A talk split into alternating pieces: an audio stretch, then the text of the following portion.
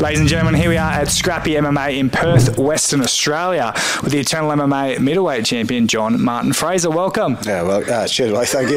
Welcome. Now, mate, uh, your home base, Sunshine Coast, uh, Ignite Dunstan Death Squad in Queensland. Uh, we saw last week, uh, or two weeks ago, you were in New South Wales training with Robert Whittaker. You're now over in Western Australia training at Scrappy MMA. Why are you on a world tour of training? I don't know.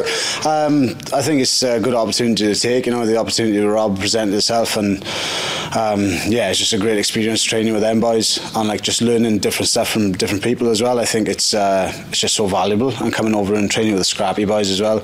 Good team, good team of boys, uh, just learning different shit. You know, it's um, yeah, it's great, man. And like, I think you have the best gym in the world. You could have the best coaches, best gym, best training partners, where you could learn something different in another gym. Um, so like, why not? Like, you know. Did you, I don't know, just email them, or how did you how did you set it all up, man? Especially the uh, Smeaton Grange and, uh, and and Rob Whittaker. Like, how did that one come about? Uh, so that, that was that was a little bit random. Um, Alex Pratt, uh, he messaged he messaged Kyle and asked if I was available to come down for a week to spar with Rob. Um, Well, so they saw you out.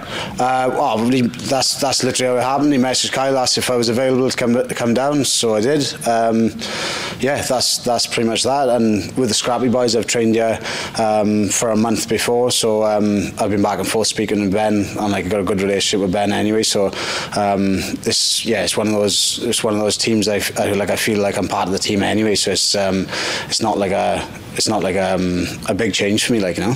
What's probably one of the uh, the most important lessons you, you learned from mixing it up with a guy like Rob Whittaker?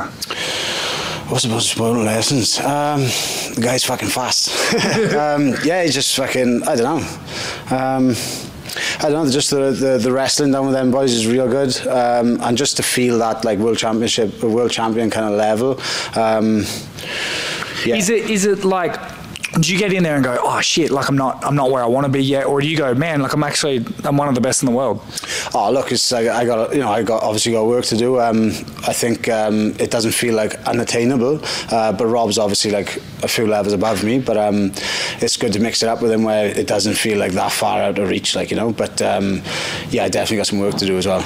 And with Scrappy MMA, I mean, you, basically come from a super camp yourself. Uh, gave them Team of the Year, Dunstan Death Squad. Now you're at Scrappy MMA. I mean, they've got multiple champions. I mean, Jack Della, of course, uh, a ranked UFC fighter. How does it feel to sort of mix it up with them? And what's the sort of differences that you've noticed between your two camps?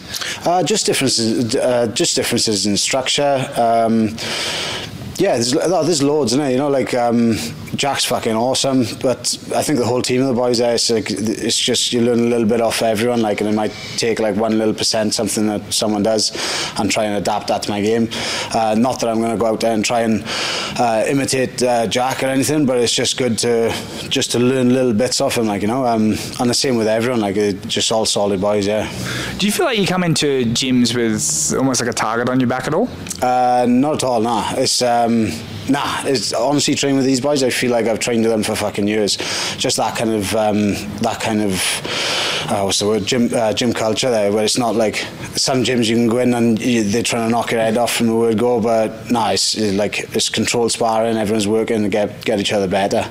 Could we, you know, see you hop around the states, maybe to Adrenaline in, in Victoria, train with Matt Myers, or is, do you still keep that distance between the guys that, that you eventually are going to fight again? Uh, oh, for sure. I'd, I'd 100% train with Matt. After, if, if we end up fighting again, obviously it would have to, it'd have to be after that. But for sure, like me and Matt have spoke about that in the past about um, about maybe hooking up and training. I was actually speaking to Ben Johnston before uh, before the Brogan fight about going down and training with him. Um, but it just- Probably won't do that now. uh, not yet, no. But maybe after maybe after we fought, I wouldn't rule it out. Nah.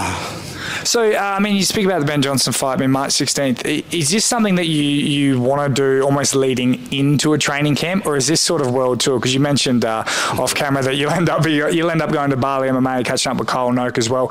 Is this part of the training camp? Uh, for sure, yeah, yeah. Like I've I've stayed fresh all the way through through Christmas, and I just think like uh, doing like a five week uh, five week start to the camp, um, it's just going to benefit me. Like you know, learn some different shit. Um, yeah, fuck yeah. And with your coach, uh, say like Ryan Dunstan, and then you've got a, coach like Ben Vickers, who's uh, they're all probably quite protective of, of, their students and their coaching and all that sort of stuff. But is it awkward at any point when you when you kind of tell your coach, "Hey, I'm going to go learn from from these guys," or how does your coach sort of respond? Oh, he's, he's sound with it. He doesn't. Um, uh, Dunstan's not like protective at all. Like you know, if he if, I, for me going down with Whittaker or coming over to spar with Jack, and he's um, he's never had any gripes about it at all. He's he's happy for me to go out and and test my skills against these boys. So there's never there's like you've never come across that situation where they're like, oh, where, like uh, where'd you learn that from? Oh, did you learn that on your trip? No, no, I don't want you doing that. Is there ever any sort of speed bumps in terms of you might learn a skill over here in WA, maybe you take it back to, to Queensland and Dunstan's like, no, no, no, I don't want you using that. Has that ever happened or? Uh, no, not yet, no.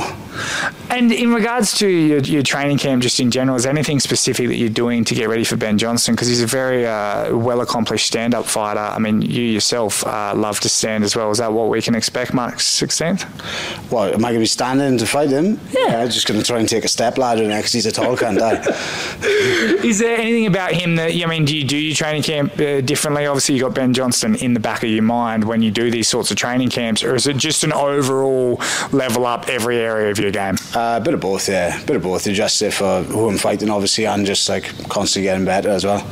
And uh, I mean, I know that we've got the, the Matt Myers uh, fight in the back of your mind, but in terms of, uh, I think I've asked you this before, but in terms of Ben Johnston or Matt Myers, I mean, who would you prefer to fight right now? Uh, I'm fighting Ben now, so Ben. And with Ben, yeah. Have you followed his career much? I mean, you said you mentioned uh, that you guys hung out a little bit like earlier, or so you talked about training together. Is there anything that uh, you've noticed about him throughout his career?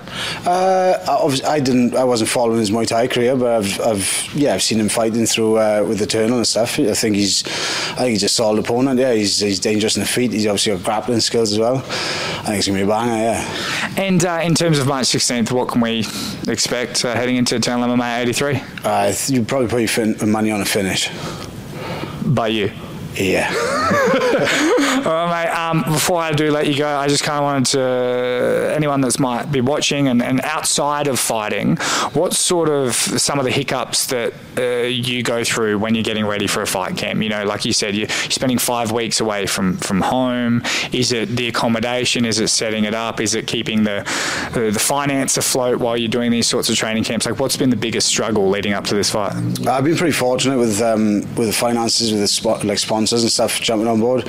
Um, but yeah, it's been being away from home can be a little bit of a bit of a shit kicker. But I've been lucky that the missus come over to Perth for a week to uh, to break that up a bit. But um, oh, there's fucking negatives and positives to it all, in it. But I just yeah, I enjoy it all though. Well, mate, thank you so much for your time, and uh, we look forward to your bout March 16th uh, in uh, in the Gold Coast. So thank you. Thanks, man.